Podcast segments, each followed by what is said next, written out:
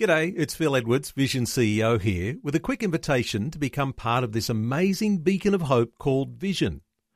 Together we can put our love into action to help people of all kinds build or rebuild their lives on the truth of God. Please consider the part you can play during our upcoming Visionathon appeal, remembering that it's your support that makes Vision possible, including this podcast. Life, culture, and current events from a biblical perspective. 2020 with Neil Johnson on Vision. You'll know that we're heading for a national referendum later this year, probably between October and December. We'll be asked to have our say, yes or no, on having a First Nations voice to be included in our Australian Constitution. The Prime Minister says it would be made up of a standing body to advise federal parliament on laws that affect the Aboriginal community. The alternative argument says such a move will set a dangerous precedent that can affect the governance of the whole nation. It appears that while everyone wants the best outcomes for Aboriginal and Torres Strait Islander peoples, there is a real division as to whether a yes vote may deliver unintended bad consequences for Aboriginal people and create a permanent wedge between Australians. Well, our special guest today is Gabriel A. Moens, an expert in constitutional law. Gabriel A. Moens is Emeritus Professor of Law at the University of Queensland and served as Pro Vice Chancellor and Dean of Law at Murdoch University. He's the co author of a seminal work, The Constitution of the Commonwealth of Australia Annotated. I might make a special welcome to Professor Moens. Uh, Gabriel, welcome back to 2020. Happy to be here. Gabriel, let's start with something perhaps big picture. Where do you see things standing? Even as we sit here today, where do things stand, do you think, with the voice nationally? Well, as you said, Neil, there is definitely going to be a referendum probably between October and December of this year. In fact, uh, the enabling legislation was introduced into the House of Representatives last week, and the legislation has now been sent to the Senate, where I assume a number of people, including Jacinta Price, will speak against it. Uh, the Prime Minister has also announced that $9.5 million will be spent on the education of Australians with regard to the Voice project. Now, in my view, education is a misnomer. It's more like indoctrination because I cannot possibly assume that the government will make any arguments in favor of the no case. So that is where we stand. The, debate, the debate is ongoing and it will become fierce. My suspicion is uh, that people will smell a rat uh, when there is only money that is allocated for a yes case and mm. no money allocated for a no case. And from what I understand, with that money's allocated, $9.5 million, it's sort of into uh, an ethereal type of a fund that really isn't about the yes case, but it's actually promoting the values of the yes case. So, yes. uh, so you might say uh, there's something there that looks a little bit sinister because it's not designated yes case or no case. That might be a concerning thing when you're yes. coming to an, a national referendum where you want people to cast yes. a vote. Yes, it definitely looks sinister. There have been 44 proposals to change the constitution in Australia since 1901 eight have been successful. Now, on every occasion when there was a successful referendum, both parties supported the proposed change. And in those days, you know, the yes case and the no cases were discussed uh, by all the political parties. People would have received a pamphlet outlining the advantages and disadvantages of the yes or the no campaigns, and people were able to make up their minds as to which way they wanted to go. It would appear that on this occasion this is not going to happen. Indeed, uh, I have been told, but I have not uh, verified it, that uh, people who make a donation to the Yes campaign will be able to claim a tax exemption, uh, whereas those people who donate to the No campaign will not be able to have a tax discount or break. Now, this is uh, unfair if that is indeed the case. It is unfair, and on that basis alone, people, in my opinion, should oppose the project because they would feel as though they are not informed appropriately by the incumbent government around an issue of such national significance uh, that there's only funding for one side. Yes. Uh, when there is only uh, funding for one side, um, when you smell a rat um, and you respect the fact that uh, you know if there's funding for one side, then that politicises the whole issue, doesn't it? Because the Aboriginal and Torres Strait Islander people of Australia are politicised if there's not equal funding. So, and perhaps, you know, some will say, well, isn't that, you know, this is what's been promised by the Labor government. You might assume that the Labor government will fund its own side, but not the other side. Uh, but what about you, this thought about politicising what is happening here or the politicised outcomes of constitutional change? Uh, yes, at the moment, there are about 300 quangos, Aboriginal quangos, uh, that is bureaucracies, uh, the, the members of which uh, help uh, Aboriginals in this particular country. And my view is that people who are disadvantaged definitely must be assisted by government. But the point is that in Australia, there are so many people who are disadvantaged. That includes indigenous people and non-indigenous people. Uh, if only one group in society is going to receive government funding and government assistance, then the process is definitely politicized. My view is that everyone in this country, regardless of race, should be assisted by the government, and it should not be the case that only people who belong to a certain race will receive preferential treatment. You see, Neil, the problem is, you know, that if the voice were to be successful, then burdens and benefits will be distributed on the grounds of a person's race, which is a characteristic over which people have absolutely no control. It should be irrelevant in our society. We should really establish a color-blind society where all people are treated equally. There must be political equality in this country. It is the only way in which it is possible to unify all different races that live in this country.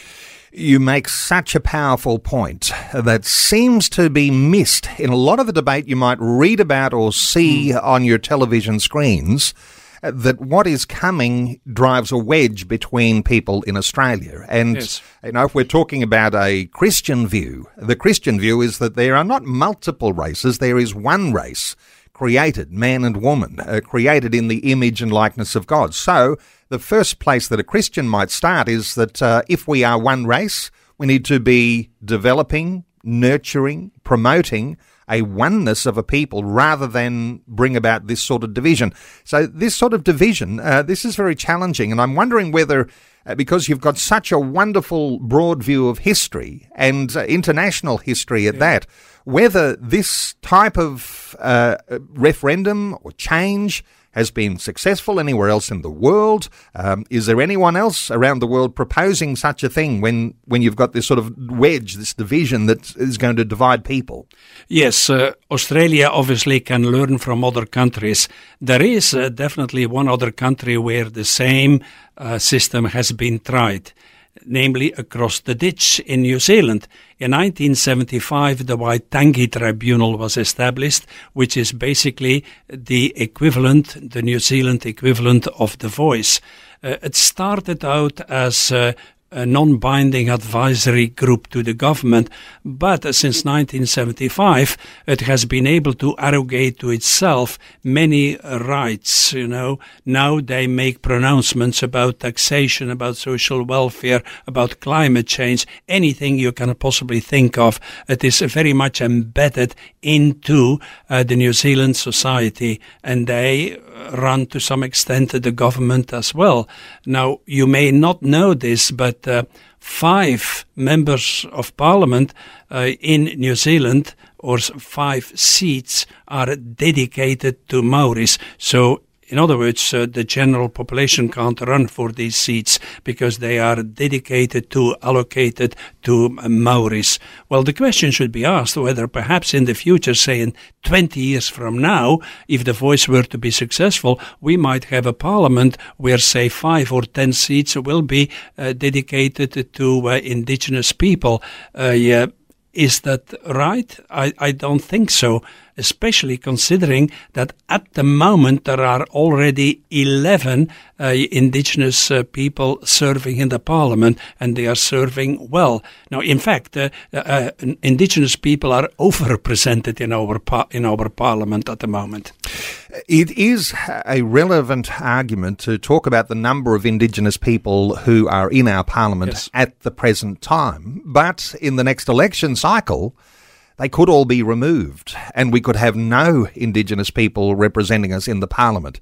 So, does it mean that even though, uh, you know, if, even if there is a no vote, somehow or other, there needs to be some way of uh, putting in place an ability for Indigenous representation at parliamentary level uh, I know that uh, you know smacks of the thought of uh, undermining our our democracy and the processes that we have. So it's not an easy one to have any resolution for. No, not. But uh, as I said earlier, Neil, uh, yeah, we already have uh, hundreds of bodies, indigenous bodies, that provide advice to the government. And if the voice were to be successful, it would be a mega quango, a mega administrative entity, you know, that will be superimposed upon the existing bodies that already exist. You really have to ask yourself the question uh, will that body, if it were to be successful, will it be able to do anything of a value to the indigenous people? Will it stop the riots and the crimes in Alice Springs? Will it improve education of indigenous people? Will it uh, uh, deliver better health outcomes? Uh, uh, what will it do for the indigenous people? Will it indeed promote their life? Will it improve their lives? Not very likely, I would say, because a bureaucracy uh, has a tendency only to look after themselves, the elites, and not the people who actually need to rely upon government assistance. So, when we already have yes. all of these layers of bureaucracy, yes. I have heard the argument that uh, creating a voice to the parliament is simply another level of bureaucracy, and maybe it absorbs uh, people from other levels but, and makes a super level of bureaucracy. But, but as you say, there's no guarantees that anything that will be decided or extra funding even filters down into those communities which we might all recognise are in desperate need. And this is one of the complaints, isn't it, from the Aboriginal community? All this money is being spent on Aboriginal Torres Strait Islander issues, but why is it not actually finding its way into communities and helping people right at the, the place where they need it? Yes, uh, that seems to be a perennial problem. Uh, you mentioned uh, earlier on that it would be a body that would provide advice to the parliament, but we have to ask ourselves the question what does advice actually mean? Does it simply mean there is an obligation on the parliament to seek the advice of the voice? Or does it mean that the voice must actually give advice? if it is the latter, if you were to argue that advice must be given, then the voice would be able to frustrate legislative efforts simply by adopting the convenient device of not giving an opinion at all. Now, if so, one could say uh, that uh, the voice would be able to arrogate to itself a veto power, a veto legislative power, and it would in fact become a third chamber of parliament. Life, culture, and current events from a biblical perspective. This is 2020 with Neil Johnson on Vision Christian Radio. We're talking about the voice. You've got an opinion. You've got an opportunity to have your say and make a contribution to our conversation today. Our special guest, Gabriel A. Moens, an expert in constitutional law, 1 800 316 316. Gabriel, let's take a call. Yes. Sue is in Kingston in Tasmania. Hi, Sue. Welcome.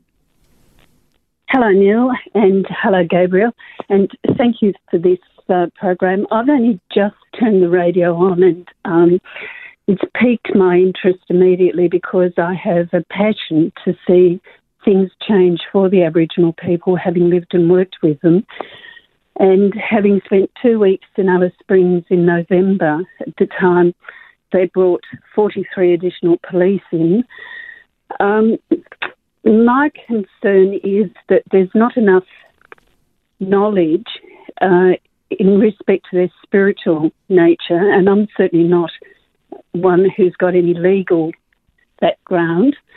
But I do believe that given the contentions and the division that exist amongst so many of the Aboriginal communities or clans, particularly here in Tasmania, that if they at least have a voice, it gives them a, a platform to, to work from and work forward with. A lot of the Aborigines, or a certain number, are saying they want treaty first, but that could be many, many years before it's possible.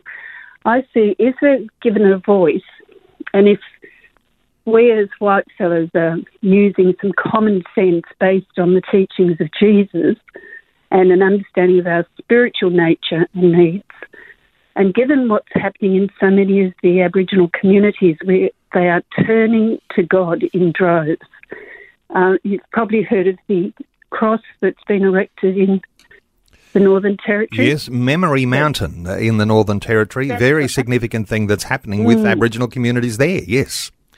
Uh, so yes, let's uh, let's get a thought or two here for Sue Gabriel. Uh, as you're hearing Sue reflecting on these things, and uh, you know she's got a lot of yes. thoughts. And uh, yeah. what are your what are your thoughts for Sue? Well, uh, Sue made some very important points. the first important point is that clearly our society should do whatever is possible to improve the plight of Aboriginal people and indeed all people who live in Australia. However, we are living in a secular society at the moment. You know, it is not uh, imbued with uh, religion or religious issues. And that may well be a, a problem in the sense that it is uh, necessary to look at it from a secular point of view as well as a spiritual point of view. Now, the, one of the points that I would like to make in this context is that if there is a voice then the government will obviously have to decide who is going to be a member of the voice. And uh, that is a major issue. I would have assumed that Aboriginal people, or at least Indigenous people, would be members of the voice. But what it means is that the government would have to make a decision, uh, would have to adopt guidelines to determine who is and who is not Aboriginal, who is and who is not Indigenous, you know. Now that smacks of Nazi Germany, if you ask me, because that is precisely what they did in Germany in the 1930s. Uh, they developed guidelines and laws to determine who is Aryan and who is not, you know. If we are going to go down that path in Australia, we will adopt a, uh, a policy or a strategy which is anti religion, I think. If Jesus were to be alive, surely he would want everybody to be treated equally. He wants everybody to live in a country where burdens and benefits are distributed equally to all people in need, regardless of race, because race is a characteristic over which we have no control whatsoever. Uh, just come back to our caller, Sue, uh, in Kingston, in Tasmania. Sue, uh, you were mentioning spirituality of Aboriginal people, and uh, there's some division there because there is a sort of a uh, an indigenous spirituality that doesn't look exactly like Christianity. It's got a few similarities, mm. but as you say, there are so many who are coming to faith in Christ even right now. Uh, just uh, any thoughts here from you on what you see as happening in Aboriginal peoples? Is is yes, it I, I, see. Yeah, go oh, on, go go on, yes. go on, Sue. Thank you. I see that the Aboriginal people come to an understanding of Jesus in a far simpler manner than we do um, in the Western culture. Um, they they have this spirituality that leaves them very open to God anyhow, the, the, the spiritual element. And I've come across many Aboriginal people who are thirsting for that truth.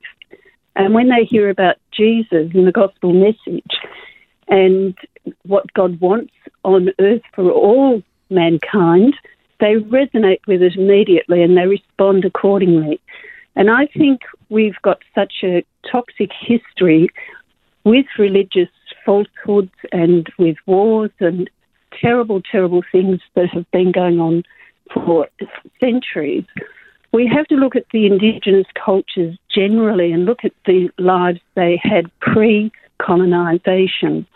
So, if we use some common sense and some wisdom, the spiritual aspect that's written very clearly of in the New Testament can be embraced.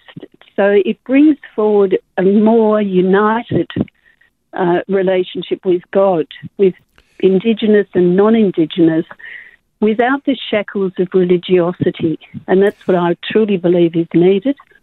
Sue, you raise some important points around spirituality and uh, even going back to that Uluru statement of the heart, uh, which is where this idea of a voice to the parliament and uh, beyond that, a treaty, and beyond that, uh, truth telling. Uh, these sorts of things you might say are all one, but we're only treating one part of that too. So a spirituality in the mix is really an important part of the conversation because as Christians, we think that we want to support a spirituality, but actually the spirituality that comes from some elements of the Aboriginal community is very far from Christianity. And uh, there are critics who say, well, that doesn't look anything Christian. That looks more pagan than Christian. Uh, and yet we've got this major uh, foundation in Aboriginal communities, which is Christian the conflicts within Aboriginal communities often come between clans and tribal uh, conflicts, and uh, the way they've resolved those over the years looks a little bit more like our Old Testament eye for an eye and a tooth for a tooth.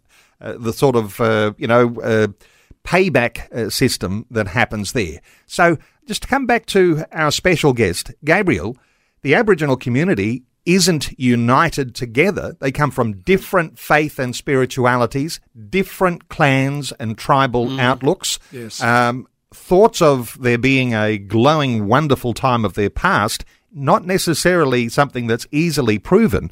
Any thoughts here for how that might look if the, ch- the Constitution changes? Well, if you look at Aboriginal history, there were many conflicts uh, in the past between Aboriginal groups and tribes. They spoke different languages and often they were in serious uh, conflict with each other, even of an armed nature. This is a point that is often overlooked. Now, the the speaker I, um, uh, we listen to seem to assume that Aboriginal people uh, consist of a homogeneous group. It is not a homogeneous society. There are many groups and subgroups, uh, and you know some of them may be in favor of the voice, and there are many Aboriginal people who are against the voice, and some of them are sitting in Parliament. You, you know, when you go to the Northern Territory and you, uh, you um, talk to Aboriginal people, many of them have never ever heard about the voice. They do not know what is happening in Canberra. They do not know anything at all. Uh, what they are interested in is to receive assistance from the government so they are able to lead a meaningful life which will make them independent of government. That is the best thing we can do for people in general, that is, indigenous people and non indigenous people, to provide them with assistance so as to ensure they are able to lead an independent life, not a life, you know, that is dependent on government handouts. That is what we really should be aiming at. Is it the case then that if there is no homogeneity about an Aboriginal people, because there are all of these clans and tribes, there is division, as you say, mm. uh, Gabriel, there are some people in Aboriginal communities only just hearing about the voice now. Is this one reason to suspect that whatever body might be set up post a yes win uh, would actually be driven by people who are not as connected with Aboriginal people and culture and the needs as what they we might hope they would be. There is definitely no doubt about that. Uh, in, in, fact, uh, you were talking about the Uluru statement from the heart. There were some very well-known Aboriginal tribes in Alice Springs who were excluded from the process altogether because they were deemed not to be on the same plane. They were deemed to be against it. There's in and there's out, yes. even in Aboriginal communities. Most We're certainly. continuing our conversation after Vision National News. We're getting right into the Constitution in just a few moments. But Gabriel, let's take a caller, an anonymous caller, uh, who's been waiting patiently. Welcome along. Good afternoon. Can you guys hear me? Yes, I can. So, uh, welcome. What are ah, your yeah. thoughts? Yes, look, I'm coming from a different angle, and um, for me, it's a very personal um, matter. And um, look, I think first of all, I just want to say that you know, being believers and in Christ, we want the best outcome for all Australians. And I don't see Aboriginal people as separate, although I do realize that there's been a great injustice that has been done against them in the past, and I think they're still suffering a lot um, those injustices need to be addressed and it needs to be rectified. But I do not think that the referendum will be the right outcome. And um, I have various reasons for that. And my personal reason for that is that I come from a country, you can probably hear from my accent, but I come from a country that um, we had a referendum in the 90s. And one of the major problems in our country, I came from South Africa, was race. And all I know is that um, before we had the first um, election, we had a referendum where South Africans needed to decide if we wanted to give everybody a vote. And that's totally a different situation than what we're facing now. Um, the thing is that at that time, all uh, most of the South Africans did agree that apartheid laws was not fair, and we did decide that everybody should be treated equal. And being a Christian, that is honestly the the way that we should have voted, and I don't regret voting that. And what you're what you're illustrating here is that a vote like that in South Africa was a vote to actually create a national unity, a level of equality. And uh, we've been talking just in the first part of our conversation about the risk that if you have a yes vote, you'll actually be voting for a wedge and division. Let's bring our guest in, uh, Gabriel Moens. Uh, what are your thoughts for our caller? Well, uh, the argument that has been made was a backward looking argument. Yes, uh, many injustices have occurred in the past, but uh, it doesn't follow therefrom, you know, that people who are alive today, 200 years later, more than 200 years, should be asked to pay for injustices and crimes sometimes which have been committed by our ancestors.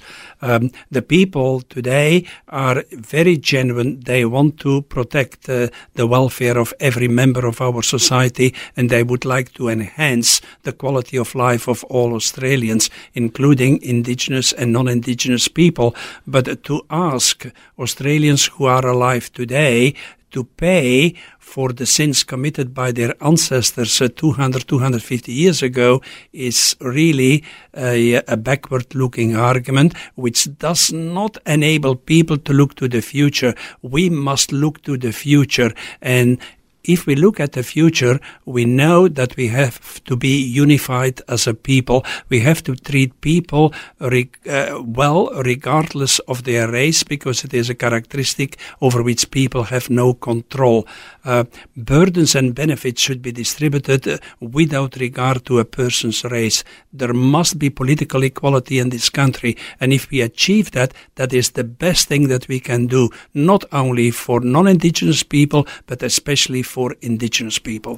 Wonderful. And I want to thank our caller with that South African accent yes. and raising something very important too, and that is the migrant voice yes. in this whole debate about yes or no. And uh, I know that listeners can hear your uh, beautiful Flemish accent, Gabriel. Uh, the migrant community, uh, they might be thinking, we came here from another country. Uh, we're not feeling the same guilt burden that some might be feeling that you know when we start to talk about this uh, this emotional level of uh, you know people who are victims and uh, how do we make reparations, all sorts of things like that, coming from the migrant community, how do you think most migrants feel about the yes or the no? Well, I really don't know, Neil. I can only speak for myself, uh, but I would assume that uh, few uh, migrant people want to be involved in this particular debate.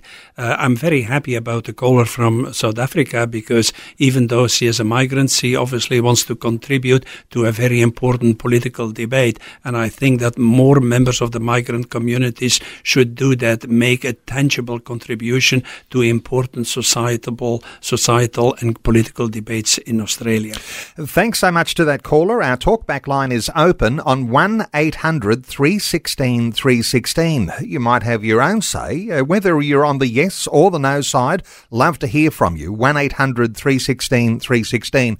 Gabriel, let's come to our Australian Constitution. I yes. mentioned you are an expert in our Australian Constitution. you wrote the book. All well, right. So uh, you know, I don't you know build you up too much here, yes. but this the sense of a constitution and uh, like most Aussies, probably my own understanding is not fabulous. Most Australians don't necessarily recognise what the Constitution does and what the intention is, uh, what the Constitution builds in the unity of a nation. Give us your thoughts here around yes. the Constitution and why it may be a dangerous thing tinkering with it.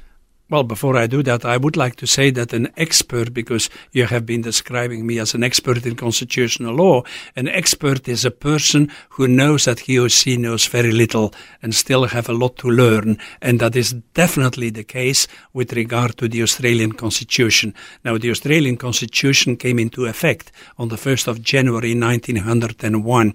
And a milestone uh, was the referendum, uh, Aboriginal referendum of 1967. Of course, I was not in this country at that time, but it was definitely a milestone. Now, according to that uh, change that occurred in 1967, it is possible for the Parliament to make laws with regard to members of any race.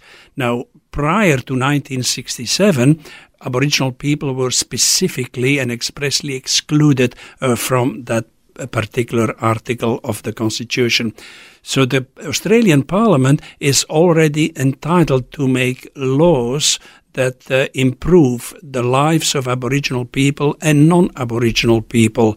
And that's a good thing because eventually that will remove any impediments uh, to getting a job, uh, to getting a, a decent life. Uh, it, it, may be a, an opening for Australia to develop a, a color blind society, which is the ideal we should be thinking of as the future of Australia. So, in your opinion, here, yes. our existing Australian constitution sets us up to be a nation which is one people, a colourblind society. Yes, that is my argument. So if there is change, that creates an opportunity for that to be uh, dismembered.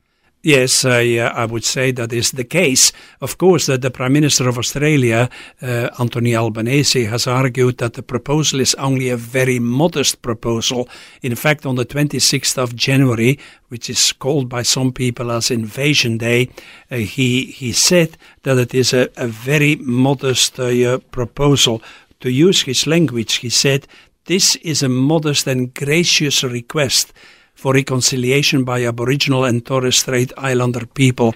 But you know, whenever people start to talk about modest uh, changes, uh, they often do not realize that modest changes can have tremendous consequences which are disadvantageous to the country in which we live. And I, in my view, there will be a major disadvantageous consequences in that it will lead to a divided society, a society of them and us. There will be people who simply have more rights than others. The principle of political equality will be completely dismantled, eroded, and done away with. So there are groups in society that will be preferred, will have more rights than others, and that can only lead to major conflict in the future major conflict in the future, and yet what is promoted with the yes case, and I'll just reflect on uh, some conversations I've had, yes. uh, where the thought is that if Australians do vote yes, uh, they will be being a blessing to the Aboriginal people because, uh, as I uh, think about these things, and you might remember the movie The Castle. Yes. Um, the vibe of it. Uh, you know, uh, there's your uh, your lawyer who's uh, reflecting on the Constitution and says, Your Honour, it's the vibe of yes. it. And uh, Aboriginal people uh, want Australians to vote yes, to say, We're with you. Yes. we are your friends. we are not your enemies. We want the best for you.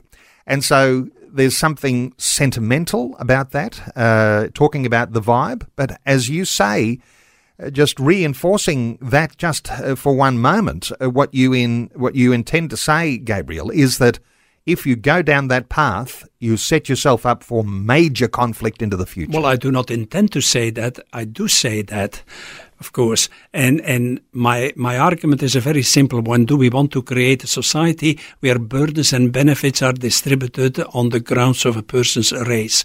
My view is that we should not go down that path because in doing so we are dividing society uh, into different groups. There are some we will have more rights than others, and that can't be good for society at large. Uh, I I kind of like your uh, reference uh, to uh, the castle and and rather uh, incompetent solicitor uh, portrayed in the in that movie. He talks about Mabo. You know, whenever a question is asked of him, he refers to the vibe Mabo and and more Mabo. You know, that obviously is. Uh, hilarious, but will ultimately not help us very much in solving the major problems that uh, are confronting us in today's society. Now, time is short. We've got a bunch of calls. Let's take some calls and we'll see if we can go through some calls fairly quickly. Yep. Welcome to Carol in Queensland. Hi, Carol. Welcome.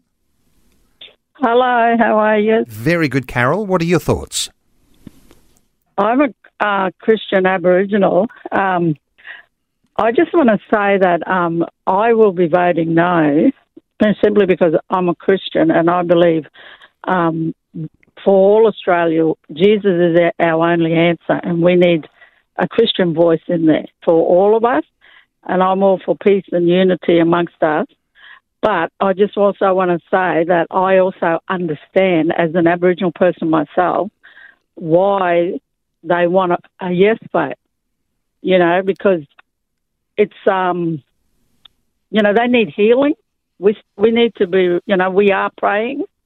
We're praying for our people because they're still hurting. You know, even though the country says that, oh, we should be well, you know, we should be all past that, our history and that, and we should be all over that.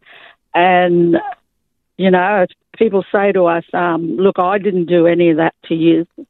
well, I wasn't born back there either, but I'm in this generation, and I still have experienced the result of some of those atrocities that happened back then to my Aboriginal grandmother. I'm actually one of the results. But because I became a Christian and Jesus changed my whole outlook and gave me a complete new heart and attitude and helped me to forgive, that, you know, I can I can honestly forgive forgive the history of our nation and forgive everything that was done to our people back then. But the yes vote, you know, we need to pray for them for healing. They need to be healed. We all need to be healed of that. And a lot of sometimes, you know, we still feel like the reason why they're wanting a voice is because we feel like we don't have a voice, that we're not listened to. And I'll say, even on a personal level, when I talk about my own personal history, people get offended by me and say, "Oh, you know, you should be over that." You know, you're playing the victim. I'm not a victim. I'm a victorious in Jesus. But I can't, in a lot of cases, I can't share what the truth of my history and what what happened to me personally.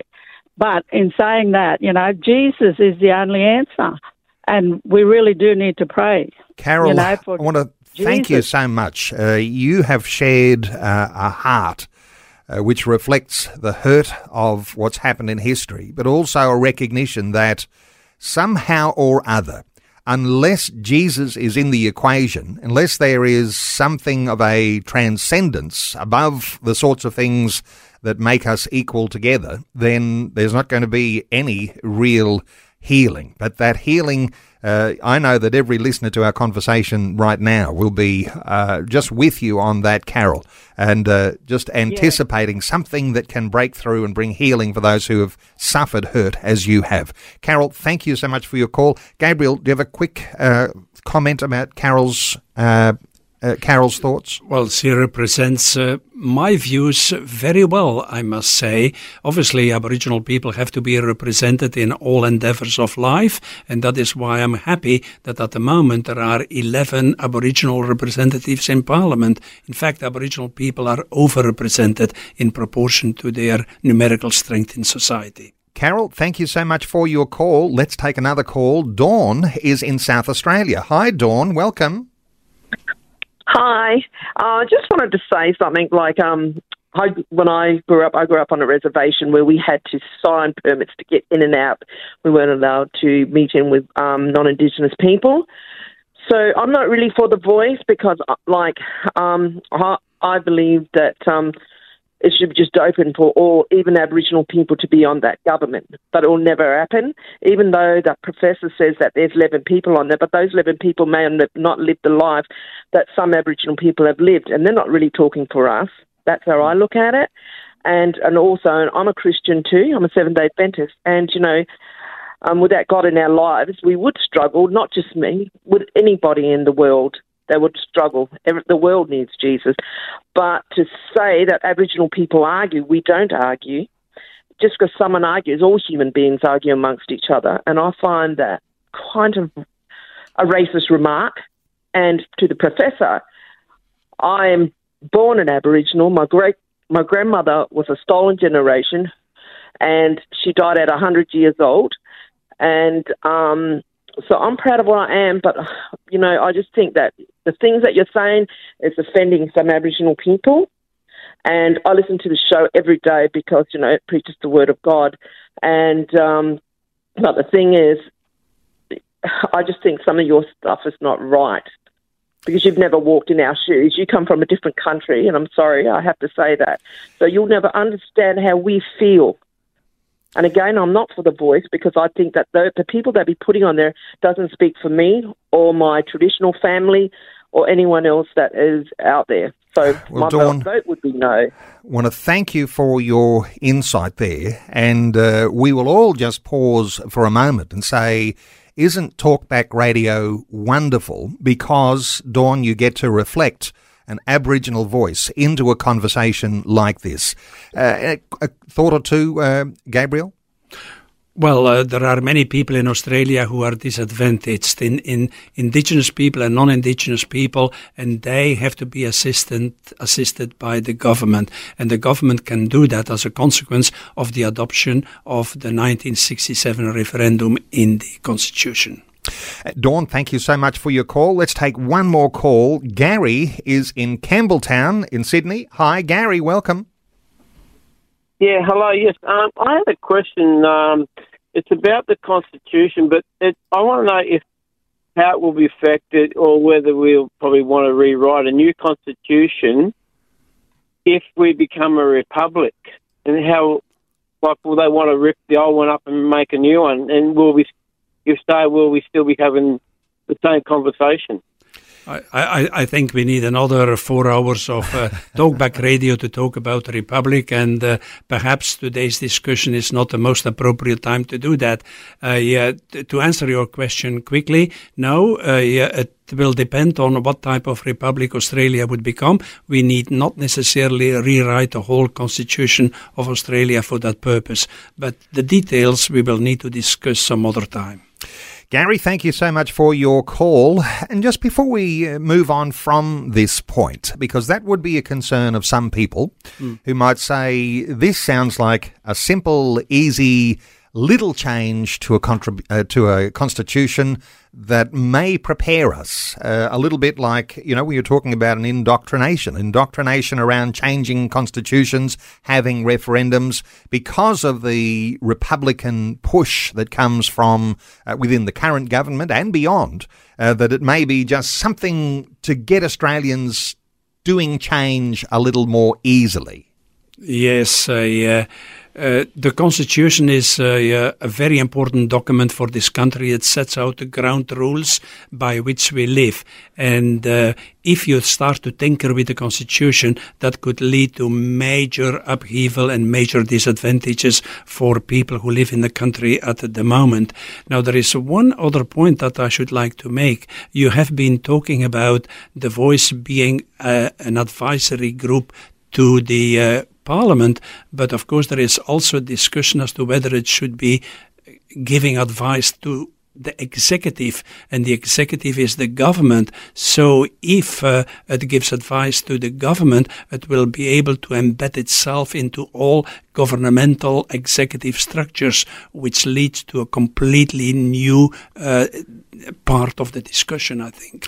And because people on that body Yeah. would not be elected, No. uh, it means that you have entrenched ideologies that no doubt would be developed. Uh, and even though you might have changing government from uh, uh, the Liberals, uh, the Labor Party to the Liberals, back to the Labor Party, uh, that entrenchment is going to be there continually and uh, creates all sorts of uh, barriers to what you might hope your elected government is able to do. Well, I don't know whether they will be appointed. You seem to suggest they will be appointed. That is, the members of the voice. They may well be elected, uh, yeah. But the question is, if uh, an election is called, uh, who will be able to be the electors?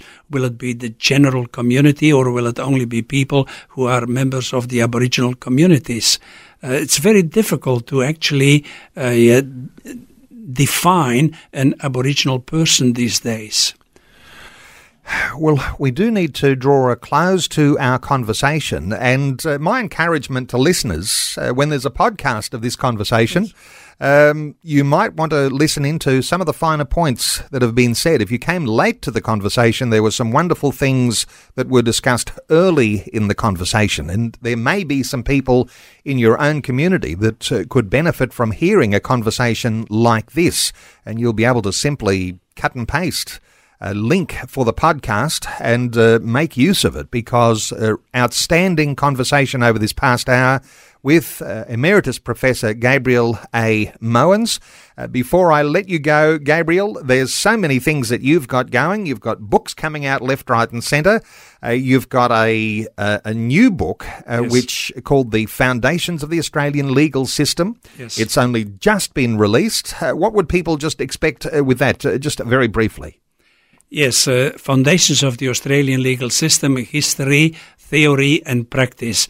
Uh, in that book, which I have co-authored with Augusto Zimmermann, a professor in Perth, we talk about uh, the uh, Christian foundations of the common law, and we talk about great jurists, like, for example, Lord Denning, who have contributed a great deal to legal science in general as a judge and as a lawyer.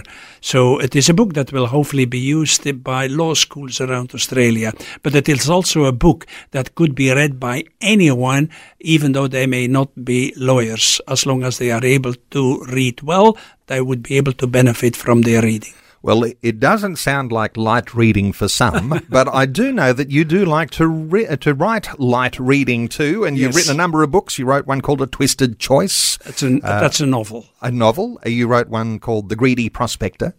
Yes. And you've got a new thriller that's coming out by Christmas. Doesn't have a title yet. So uh, I know listeners might like to keep an eye out. Uh, Gabriel A. Moens, you can find his books, uh, whether they be deep and legal oriented or some of these books that are novels. Yes. Uh, Gabriel, thank you so much for joining us today. I look forward to another update sometime soon because Yes. uh, the voice referendum's coming. I know listeners will hear you've got wonderful things to contribute, but thank you so much for sharing your uh, your knowledge, your insight, and your heart with us today on 2020. Thank you. It's a pleasure to be here. Thanks for taking time to listen to this audio on demand from Vision Christian Media. To find out more about us, go to vision.org.au.